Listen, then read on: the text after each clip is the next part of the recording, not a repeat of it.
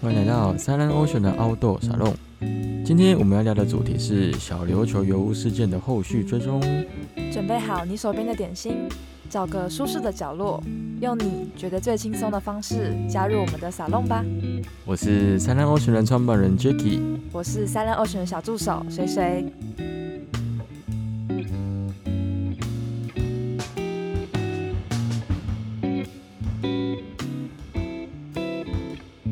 我们很常去的那个地方叫做小琉球，还记得吗？我们之前都会去那边自由潜水，或者是看人家在那边 SUP。可是呢，在六月二十二号，小琉球当地发生了油污事件。大家应该在网络上都有关注到这个消息。先说一下我个人的看、看法好了。好，那时候在疫情待在家的时候，看到小琉球爆发这个事件的时候，其实我只有一个想法：假设今天我们那时候刚好在那边潜水，起来之后满身油污该怎么办？ 你因就为真的黑掉嘞、真的是黑爆， 因为我看那个空拍照，其实整片小琉球沿岸的地方都是真的油污。其实很触目惊心哦欸，很触目惊因为有点心就是整片都是黑掉，你没有办法想象，原来那么漂亮的一片海域竟然变这个颜色。真的，这个事件的原因是这样子：那时候在大林炼油厂的地方，海外的油管发生破裂了。但是他们的炼炼油厂的负责人是说，因为那天的海象不太好，导致他们挂在海上那些输油管爆裂之后，这个油污的扩散呢、啊，就是因为洋流的关系跟风的关系，从高雄那边慢慢的就被漂流到小琉球这一块没宝错，地因来为。海流其实呢，其实流速是蛮快的，那就这样子呢，一路带到了小琉球这个地带。首先被发现的时候是当地的居民去通报，因为当地居民在站在小琉球的海岸之前就已经是闻到很深的油烟、油污味、油耗味这种油感觉，耗味，就是你能想象，就是中油加油的时候。哦的天那种哪油耗。味，就是有居民就是闻到这个味道就开始就想说奇怪，油耗味从哪里来的？对，他们就跑到海边去看，哎，奇怪，花瓶岩那边怎么全部都是黑黑的一片？他们才发现完蛋了，一定是有油污事件发生在小琉球这一附近。但是那时候他他们还不知道是哪个地方管线破裂还是干嘛，可那时候又有接接收到渔民的通报是说，哦，他们在外面捕鱼捕白带鱼的时候，发现哎，诶怎么水面上都是油污？这个时候我要怎么去作业？因为你天油哪污的时候，你的船有时候打桨打到油污，可能会产生一些火星啊那也是蛮危对，险而且如的。果你今天白带鱼捕上来沾到那个油，谁敢吃啊？我天不哪敢！，所以等于说，这个油污事件发生之后，整个小琉球所有经济的活动是直接被迫停止、哎，虽然说当初是在疫情的当下，观光的对对部分可能是没有办没有受到影影响，因为响。反正也不行观光。对，反正不能观光。可是捕鱼的方面，它其实受到影响还蛮重，因为是当初刚好五月到六月，或甚至七月都是白带鱼的季节。对那因为白带鱼的经济价值其实还蛮高的，听他们说一条可以卖个一千多块，对，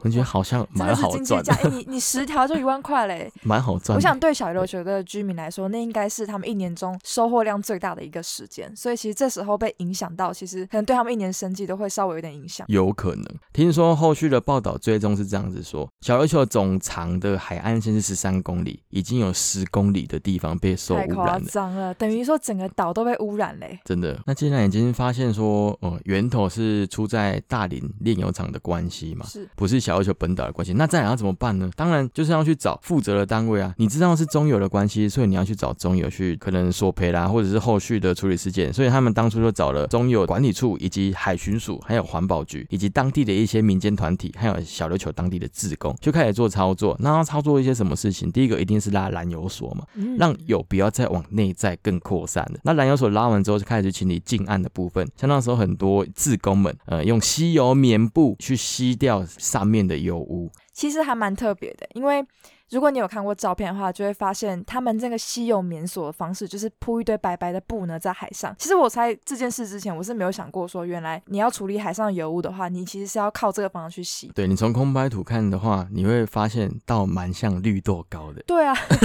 而且我觉得另外一个可以补充的是，为什么要吸油棉锁？其实是因为潮间带呢，其实就是在稍微在靠近岸边一点点嘛。那如果这个油污淹上来的话，可能会导致潮间带的这些生物它们没有办法呼吸，其实那时候已经虽然已经有一半的部分都已经受到影响，是但是及时的拉取拉起这个燃油锁其实还蛮重要，不要让对啊油在更、更往里面扩散。那因为刚刚水水有提到潮间带的部分是这些招潮蟹或者是下面的生物没，错它有时候可能因为油污密盖在上面，它的觅食会很困难，再来是它可能没办法呼吸。嗯，你想象你的上面被一层保鲜膜给盖 住的感觉，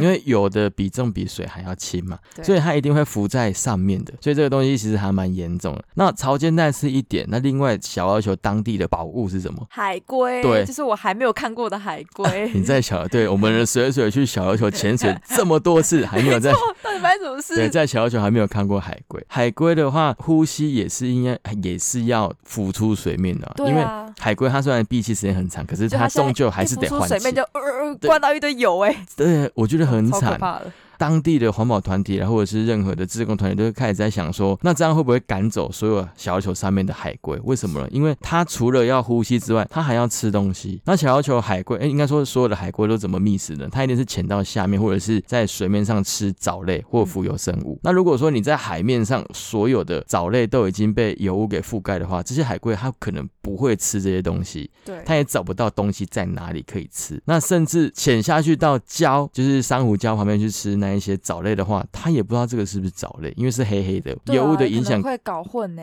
我是根本找不到东西而。且对小海龟来说，塑胶跟水母它们都会搞混了。对对对，所因以为就像他们会吃到塑胶吸管一样，那现在油污也都是差差不多颜色，可能根本就分不出来。有可能，所以他们有可能会找不到东西吃。嗯那这是觅食的部分。小琉球是海龟的保育地的原因，是因为他们在那边会产卵。哦小琉球而是且重要的海龟产卵地。而且海龟产卵的时间点刚好又是在五到十月，也就是对最近的这段时间，六月二十二就是刚好在他们的对，交准备要配开繁殖始季。了，对，所以如果像那时候中澳沙滩跟渔村尾沙滩两个地方都是属于海龟的产卵地嘛，没那错那时候如果说海滩上面都是油污的话，海龟可能就不会爬上去这个沙滩去做产卵的动作，因为海龟对于环境是非常的敏感的。那如果说它真的产卵了，那这些小海龟要从沙地上面孵出来，然后回到岸，回到海边的话，它是不是也爬不回去？因为光是说一个干净的沙滩跟一个暗黑的有雾沙滩，哪一个会对海龟的成长比较妥当？虽然当地的志工搞了稀有棉锁，用了棉布，用了稀有棉布，然后甚至是搭渔船出去，就是把外面外海的一些地方去做清理的对清油污的动作，那伤害其实已经造成了。那他们现在评估，现在只评估到潮间带，是那也评估到沙滩，其实水下的状态，他们目前还没有去做一些探采的报告嘛，对说不定水下也有油污的影响，只是我们目前还没有看到了。不过呢，有一件蛮开心的事情，就是大概到了现在是七月二十几号嘛，然后大概到这几这个阵子呢，就是小琉球事件大概发生一个月之后呢，那海巡署呢，他在做整个这个事件评估的时候，发现呢，其实海上的海龟比原来的数量更是成长嘞，就是呢，他们从第一天发现哦，大概拍到两百只、三百只，结果后来呢，发现竟然整个岛的四周拍到了八百多只的海舟海龟，对，所以事件的整理是这样，我帮大家稍微整理一下。六月二十二号发生了油污事件爆炸之后， 不是爆炸，海海滩上面都布满油污，对但是这中间我们派了很多职工去清理，清理完之后发现海龟竟然回来了。对，而且还变得更多只，变得更多只，比之前大家跑去观光的时候还要来的多只。那你要说是人类影响海龟的栖地，还是油污影响海龟的栖地？这东西我们其实是要去做很深入的研究探讨其。实你不觉得这样看起来人的影响好像比海龟影响还大吗？大很多哎、的感觉，对啊整个海岸线绵延十公里的地方全部都是油污，可是过了几天想不到，对其实他们我一个我月之后一。个月之后，其实我看空拍啊，他们应该只有四五天就把这些油污给清散掉了。对，所以其实你可以知道，是当地的呃环保人是真的很认真在处理这件事。力道很强啊！对，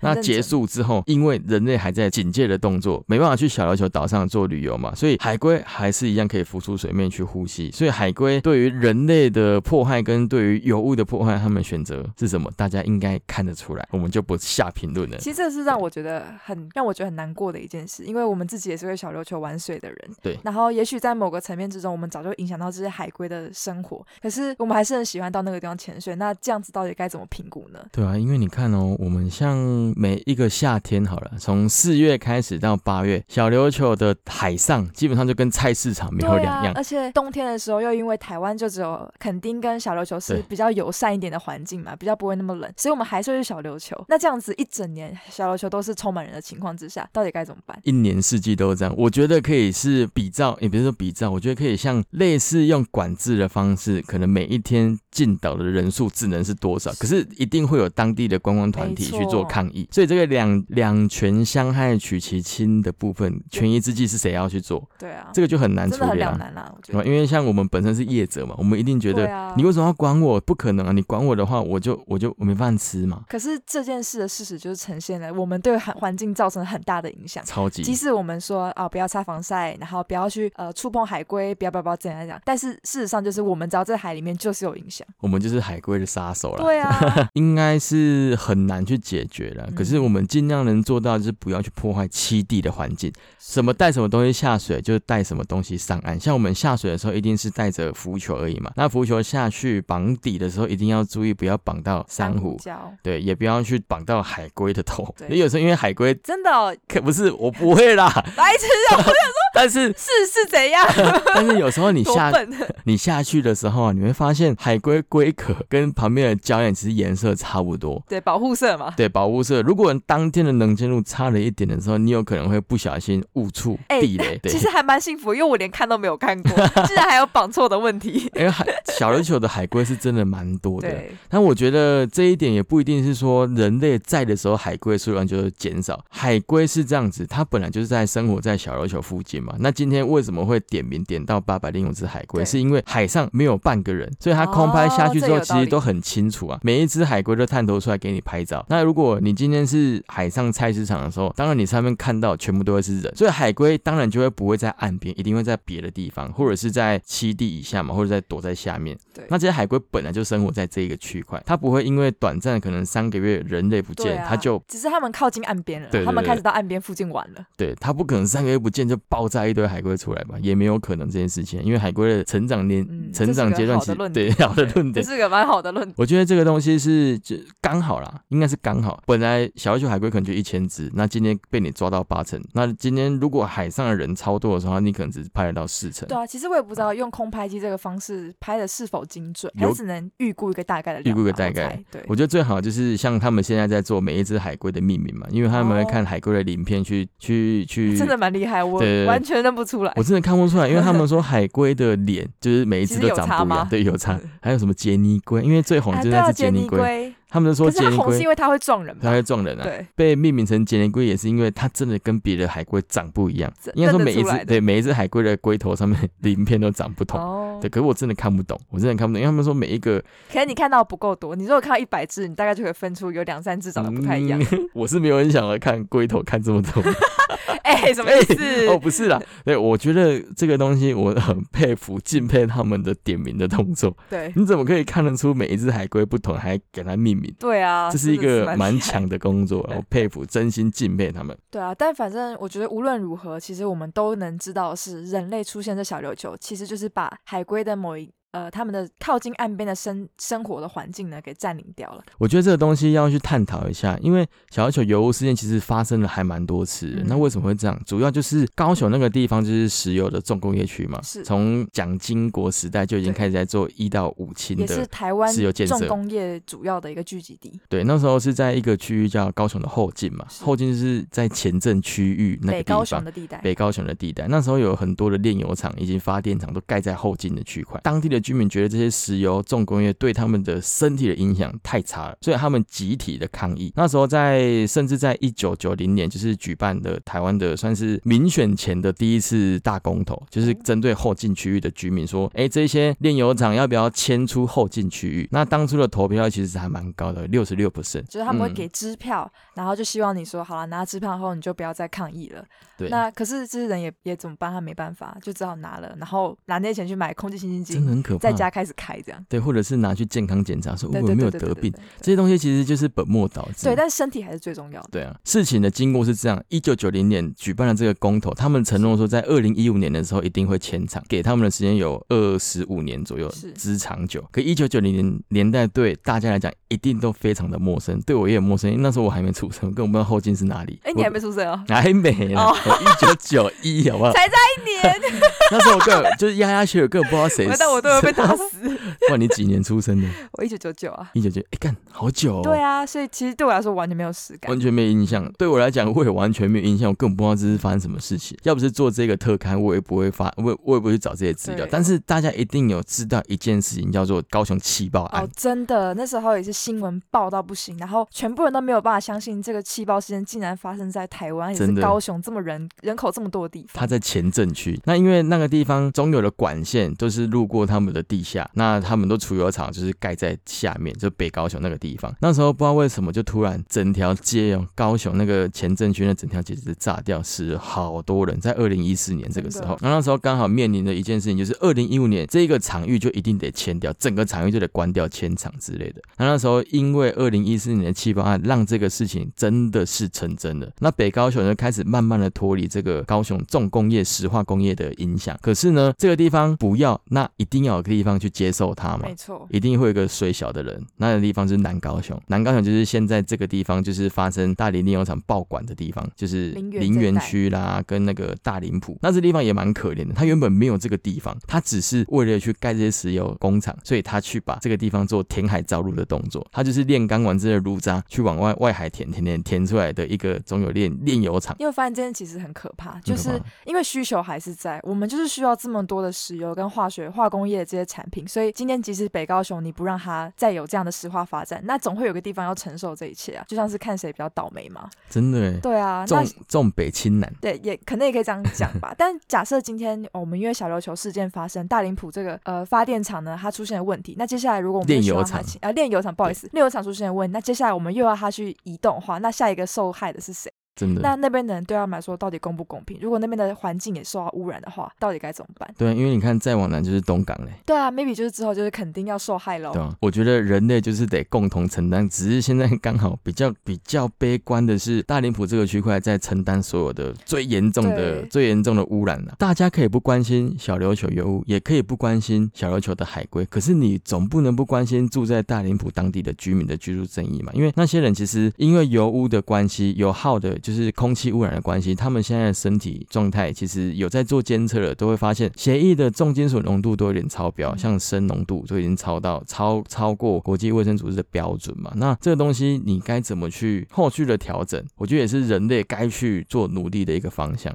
以一个长久之计来看的话，说真的，好像还是必须要把这个生呃，例如说发电的能源改成更干净的绿能，对绿能啊，对或者是不知道各种方式，才真的会对环境有有好的影响吧。否则真的就是迁来迁去，最后呢，下一个倒霉的又是谁？我们只能站在一个客观的角度去评估这件事情，因为我们接触自由潜水，才会发现哈小琉球这块宝地是对于自由潜水来讲，一年四季都可以潜水的圣地。那当然，我们觉得这地方是好的，海龟当然会觉得是好好的嘛，也不一定只有海龟啦，水下的生物像珊瑚也是觉得对啊这地方是好的，才会长得这么的漂亮，让你去看。如果我们一直去忽略这一块，就是石油污染的这一块，空污跟海污跟油污，那我们可能再过不久，我们就没有任何潜水的环境了。因为当初其实大林埔这个区区块，其实也有沙滩是可以嗯可以玩水的，甚至听说他们也可以在那个地方捕一些尾鱼。现在嘞，现在就是炉渣，没办补法，起来你也不敢吃，你也不敢吃，而且根本没有东西在那边，不会有人想靠近那里嘛。这个东西其实就是一个人类改变环境，人类改改变栖地之后，让海洋的生物已经对于这个地方失去信赖感，所以它跑到别的地方去了对。那这就是我们自己的损失啊！针对这些事情去做一些很深刻的反省，从环保开始做起。没错，联合国 SDGs 第十二条要，哎、我觉得这真的蛮蛮酷的。对对对他就说，第一个你要去购买有永续认证的一些商品，例如说，呃，他今天是永以永续的这个方式去捕捉起来的一些的海产你就可以吃，对啊，或者是使用干净的能源。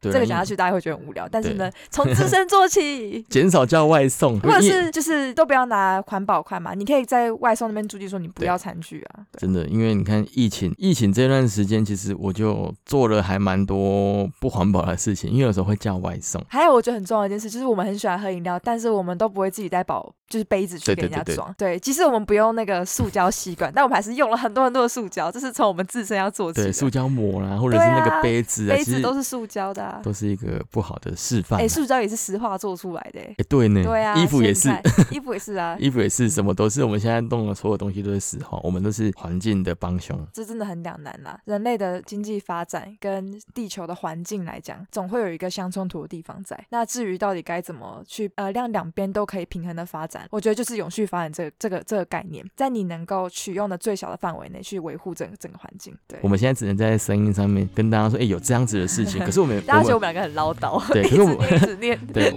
我们没有办法很认真的执行，但是我们可以办法有办法去做分享。有这样子的事件在台湾发生，那你要做什么事情呢？你就自己去衡量，衡量。对，我觉觉得就是这样子啦。那我们今天的凹豆沙龙是不是也到一告一段落嘞？嗯，对，没错，我们就在这个环节画下休止符吧。希望下次去小琉球的时候，可以还看是到有很多海龟。对，可以看到八十七只海 龟。好啦，还我有，们希今望我们回去之后海龟不还会在，对它不会游游走。最好是我现在绑底的时候，现在不要给我黑黑的，对，要不然我会很生气。还有，我真的很希望可以看到海龟。真的好啦，好吧我们这一集就到这边啦，谢谢大家，下周见，拜拜拜。拜。